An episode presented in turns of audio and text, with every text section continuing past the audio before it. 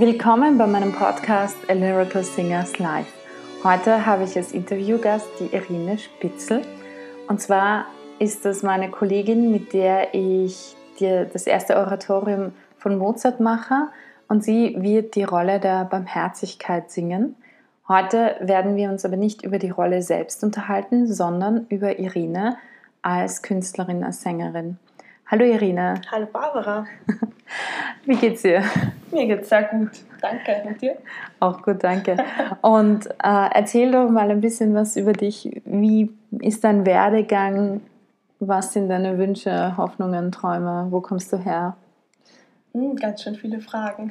Wir fangen ich werde an. mal probieren, ähm, darauf zu antworten. Also ich äh, komme aus Niederösterreich, genau gesagt aus Tulnerbach ähm, bin dort aufgewachsen und habe eine eher nicht so ganz künstlerische Laufbahn eingeschlagen am Anfang. Habe äh, auch Radiologietechnologie studiert und das aber nicht abgeschlossen, weil es mich doch dann zum Gesang gezogen hat. Ich glaube, das kommt daher, dass meine Eltern beide Musiker sind. Mein Vater ist pensionierter Symphoniker, hat vor Gott gespielt, also Musik hat in meinem Leben immer schon eine sehr große Rolle gespielt es ist natürlich auch ein Privileg. Ich war früher immer bei den ganzen Proben dabei und das mitzubekommen ist einfach ein Traum. Und gesungen habe ich immer schon gern und wollte mir aber, glaube ich, nie eingestehen, dass eine künstlerische Laufbahn ähm, möglich ist und habe dann eben andere Sachen gemacht und bin dann aber irgendwie zu dem Schluss gekommen, na, das andere macht mich, glaube ich, nicht glücklich und deswegen habe ich dann beschlossen, Gesang zu studieren habe das dann noch zwei Jahre Diplomgesang studiert und habe dann auch ähm, bin umgestiegen auf Gesangspädagogik und das studiere ich jetzt seit einigen Jahren. Hoffe, dass ich im Frühjahr nächstes Jahr fertig werde. Es ist nämlich die letzte Zeit auch ein bisschen schwieriger, weil ich auch eine zweijährige Tochter habe und das Ganze zu managen ist ja ein, äh, weiß ich nicht, wie soll ich sagen, ist manchmal nicht so ganz einfach, aber ich habe Gott sei Dank eine großartige Familie und so funktioniert das schon irgendwie. Also wir bekommen das hin. Das ist schön. Ich ja. glaube auch, ein Kind ist jetzt nicht immer, macht vielleicht manche Dinge etwas schwieriger, aber nicht unmöglich. Das stimmt, ja. Nein, es geht alles irgendwie. Also man muss sehr viel organisieren und planen. Also das muss ich immer noch lernen, aber es bringt sehr viel. aber äh, ich möchte es nicht missen. Es ist ja, wunderschön, eine Tochter zu haben. Das glaube ich. Vor allem, ähm, ich meine, mittlerweile kommen ja auch viele drauf, dass in Wirklichkeit Mütter die besten Manager sind. Und weil man einfach dadurch Fähigkeiten erlangt, die andere nicht so richtig mitkriegen.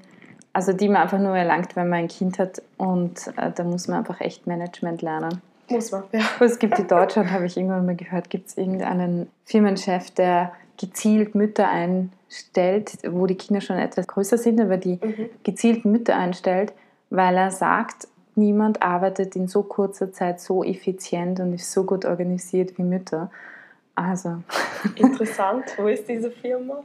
Irgendwo in Deutschland, ich weiß nicht mehr welche, aber es gibt eine. Die? Das weiß ich nicht, aber sie, es funktioniert offensichtlich sehr, sehr gut. Ja. Äh, die schaffen in einer Teilzeitstelle das, was andere in einer Vollzeitstelle schaffen. Also so viel zu Müttern. Naja, also. Aber ich glaube, es gibt auch andere. Viel, ja. Man schafft schon viel. Und es gibt ja andere, die Gesangpädagogik studieren ohne Kinder und es nicht so richtig schaffen, sich anzuteilen. Ja, ich habe vor allem auch dieses Studium gewählt, weil ich immer irgendwie Familie wollte. Und mhm. ich glaube, dass man das sehr gut miteinander zusammenbringen kann. Mhm. Also unterrichten und Kinder haben. Also man kann sehr viel, äh, glaube ich, sich selbst einteilen. Und also ich bin sehr zufrieden mit der Entscheidung. Mhm. Und ich glaube auch, dass okay. das eine gute Entscheidung war. Das ist gut so. Für ja. welche, welche äh, Fachrichtungen machst du? Also mein Hauptfach ist natürlich klassischer Gesang. Ich finde, das ist auch eine sehr gute Basis eigentlich für alle anderen Gesangsrichtungen.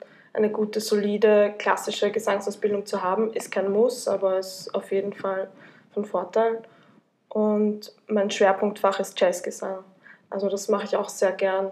Ist eine Leidenschaft von mir. Ist natürlich was ganz anderes, aber... Ja, die, ich habe ja selber auch das gleiche Studium ja, genau, gemacht. Ja. Daher kennen wir uns ja, genau. auch. Also nach und dann halt das künstlerische Diplom nachher drauf. Mhm. Und ich glaube auch, dass ein großes Unwissen herrscht heutzutage. Es wird eh weniger, aber auch eine gewisse blöde, unnötige Konkurrenz zwischen klassischem Gesang und Jazzgesang, weil Jazzgesang an sich keine eigene wirkliche Technik an sich irgendwie hat, sondern Ja. auch Ella Fitzgerald hat klassischen Gesangsunterricht genommen, Louis Armstrong. Ich weiß nicht, ich glaube, alle Jazzgrößen, die es gibt, haben ab einem gewissen Punkt klassischen Gesangsunterricht genommen, Ja, Weil sie einfach- Sinn. gesagt haben, es ist die einzige Technik, die wirklich hilft, weil es eine Technikfrage ist. Und dann hängt es natürlich von den Resonanzräumen ab. Aber man geht ja im Jazz nie so hoch, wie du in der Klassik gehst, wenn Das du singst. Darum, man kann natürlich beide Techniken so verwenden oder beide Stile so verwenden, dass es mit der Stimme kreuzt und die Stimme kaputt macht. Aber ich glaube, wir haben schon gelernt, damit umzugehen. Wir passen auf unsere Stimme Wir auf. passen auf Ja. unsere Stimmen auf. So oft mache ich das ja jetzt momentan nicht, aber es war unser Konzert im September, war lustig. Genau, super, ja. Wir hatten im letzten September gemeinsam ein Benefizkonzert gesungen und da haben wir Chanson und Jazz gesungen. Genau. Mal einfach was anderes, einfach aus Spaß und weil es auch gewünscht war und das war sehr schön. Ist eine angenehme Abwechslung. Genau, zwischendurch mal. Also, ja, ja, es bereichert einfach nur, kann man Genau. sagen. Vor allem aber, was ich finde, ist, was es irrsinnig, was ich sehr spannend fand am Jazz, was viele ja nicht wissen, ist ja dieser Zusammenhang eigentlich von den Kirchentonarten und Jazz. Mhm. Das heißt, eigentlich Barock und Jazz entsprechen einander. Hat auf jeden Fall einen Ursprung auch darin, ja. Also, das finde ich sehr spannend. Gut, äh, kurze Abschweifungen ne? und das Improvisieren, ja, das ist ja auch Ist heutzutage. anders als in der Klassik. Ist anders als in der Klassik. seine Noten eher an. ja. Und im Jazz kann man frei improvisieren, ja. Genau. Aber, was viele nicht wissen, frei improvisieren heißt nicht ohne Regeln, ganz im Gegenteil. Ein ziemlich starkes Reglement, innerhalb dem du dich frei bewegst, damit die Improvisation auch nicht schief geht. Richtig. Das ist das, was viele nicht wissen. Um frei zu sein, brauchst du klare Regeln, klare Strukturen. Sonst bist du nicht frei, du bist unfrei und gefangen. Ja, man kann sich sehr leicht verlieren auch in dem Ganzen. Absolut. Wir gehen wieder zurück zu dir. Es tut mir leid für diesen Abschweifer. Kein Problem. Aber ich glaube, wir müssen mal eine eigene Sendung nur über den Zusammenhang zwischen Jazz und Klassik machen. Ich glaube, das, Das ist füllt wahrscheinlich mehrere, ja. wahrscheinlich, das ist sehr spannend. Okay, die, 24 Stunden Podcast. absolut. Ähm, genau, also kurz nachdem wir diesen kleinen Schwenker über Jazz und Klassik gemacht haben und den Zusammenhang, zurück zu dir. Was fasziniert dich in der Musik? Was fasziniert mich an der Musik? Äh, was soll ich sagen? Es ist, es nimmt einen komplett ein irgendwie. Also man ist in einer Welt, in der alles passieren kann und es passieren einfach auch so viele magische Momente. Man kann das im normalen Leben schwer nachvollziehen. Also vielleicht die Geburt eines Kindes, aber ich weiß nicht, das passiert einfach immer wieder, dass die Zeit irgendwie stehen bleibt. Also diese Momente hatte ich oft auch im Arnold Schoenberg Chor, wo einfach äh, Pausen waren, wo man merkt, der ganze Raum ist miteinander verbunden. Und auch, ich kann das nicht beschreiben, es ist, als würde die Zeit einfach stehen bleiben und als wäre man eins mit dem Universum manchmal. Und sonst ist Musik für mich eigentlich auch ein Stressabbau. Also ich muss da auch sagen, dass ich, wenn ich viel zu tun habe und gestresst bin, einfach das braucht, dass ich mir was von der Seele singe. Für mich ist Musik einfach alles. Das ist der Atem, der mein Leben irgendwie antreibt. Also ich bin so froh, dass ich das habe und dass ich auch damit aufwachsen durfte. Also und dass das so eine große Rolle in meinem Leben spielen kann und darf. Dass ich mich auch bewusst entscheide dafür, was ich höre. Also das fällt mir auch ganz schwer oft in Einkaufszentren oder so, diese Berieselung, das ständige Vorhandensein von Musik. Also ich will mich bewusst für Musik entscheiden, für alle äh, Stilrichtungen und das dann auch hören, einfach wirklich bewusst hören. Und das bereitet mir einfach Freude, das ist ein Lebenselixier. Also ohne Musik wäre das Leben um so viel ärmer. Ja. Das stimmt, ja. Das ist schön gesagt. Dazu fällt mir jetzt eigentlich, da kann ich jetzt eigentlich auch nichts mehr drauf sagen.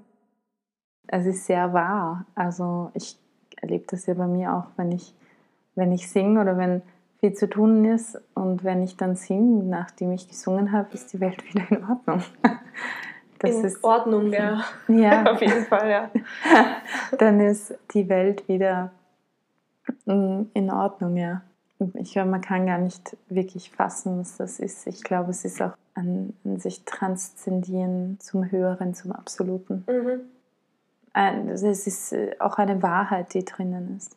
Auf jeden Fall, ja. Und ich muss auch jedes Mal staunen über diese Meisterwerke, die geschrieben wurden. Also gerade in der Klassik, Bach, Mozart, das ist einfach, sind Wunderwerke zum Teil. Also das kann man auch nicht beschreiben, wie ein paar Noten aneinandergereiht solche Emotionen hervorrufen, wie sie es tun. Da muss man schon seinen Hut wirklich tausendmal abnehmen. Das ist ein Wahnsinn. Ja, wie die geschafft haben, auch Gefühle. Eigentlich, Musik ist ja pures Gefühl. Ja.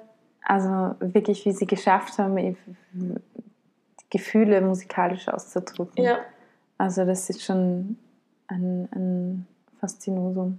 Auf jeden Fall. Absolut. Was ist, wer ist dein Lieblingskomponist? Was, was singst du am liebsten? Also gibt es was? Also was? mein Lieblingskomponist ist äh, auf jeden Fall Bach. Er ist auch sehr schwierig zu singen. Also mhm. Ich wage mich schon immer wieder drüber, aber man muss das Ganze auch immer erst fassen und begreifen, was da eigentlich passiert. Ich mag auch Richard Strauss, Mozart, Beethoven. Also mhm eigentlich faszinieren mich auch moderne Komponisten immer wieder. Wenn man spürt, dass irgendwie eine Intention dahinter oder weiß ich nicht. Mich berührt vieles, auch moderne Musik. Da kann man eigentlich nicht viel da hinzufügen, finde ich. Gibt es irgendeine Lieblingsarie, die du hast? Lieblingsarie? Also ich liebe die Arie aus Fidelio von der Leonore. Komm, Hoffnung, lass den letzten Stern. Das ist eine wunderschöne Arie. Sie ist mhm. zwar nicht für mein Stimmfach geeignet, noch nicht, wer weiß, was noch passiert, aber ich liebe diese Arie einfach, die ist mhm. wunderschön. Sehr schön. Welches Stimmfach hast du? Ich glaube, ich kann sagen, dass ich ein lyrischer Sopran bin. Ja. Bin auch sehr zufrieden damit. Das also sind auch super schöne singen. Rollen. Ja, super schöne total. Rollen. Und welche Rolle aus deinem Stimmfach findest du am spannendsten? Am spannendsten. Ja, also ich singe sehr gern frühe Mozart-Opern. Also aus der Mithridate finde ich total toll die Rolle der Aspasia. Mhm.